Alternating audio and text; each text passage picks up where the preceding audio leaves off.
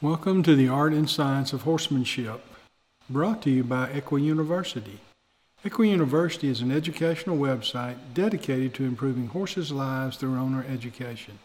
I'm Dr. Richard Godby, your host for the Art and Science of Horsemanship and founder of Equi University. Today's podcast topic is mud season or finally spring. The seasons are changing. Most people think of four seasons winter, spring, summer, and fall. Those of us involved in agriculture think of additional seasons, for example, fly seasons.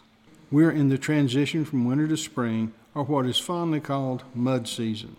This occurs in parts of the country at differing times, depending on location, and does not have to be associated with cold winter and frozen ground. We see the same issues in areas that receive, quote, spring showers. Yes, spring showers bring May flowers, but along with it come several seasonal issues with our horses. One thing often mentioned is foot problems. These problems range from soft feet to increased incidences of thrush, sole bruising, or abscesses. Based on some research done with the Brumbies in Australia, Chris Pollitt's group demonstrated that environmental moisture has little, if any, effect on hoof wall moisture. In this study, 40 feral horses from three different environments, wet and boggy, partially flooded, and constantly dry desert were used.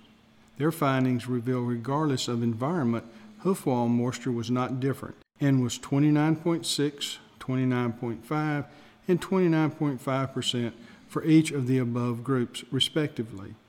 They suggested that soaking a horse's foot regular in water will unlikely change the hoof wall moisture. As part of this study, they used six quarter horses to assess the effects of soaking the hoof for two hours and measuring the moisture in the sole and hoof wall. While hoof wall moisture was not altered with soaking, hoof sole moisture was increased.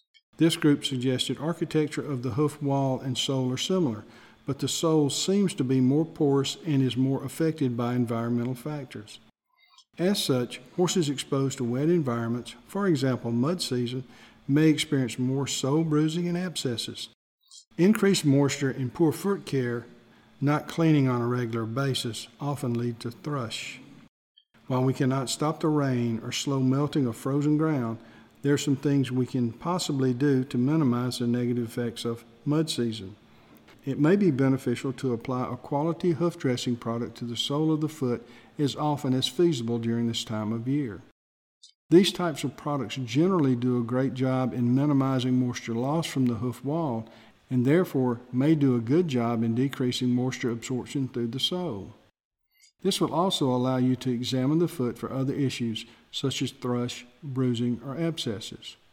If thrush is found, treating with a quality thrush treatment can begin early and remedy the problem sooner. Thanks for listening to this segment of the Art and Science of Horsemanship. If you have any questions about this or any other segment on these podcasts, you can send an email to me, Dr. Godby, at equiuniversity.com. Additional information can also be found at equiuniversity.com. Thanks again.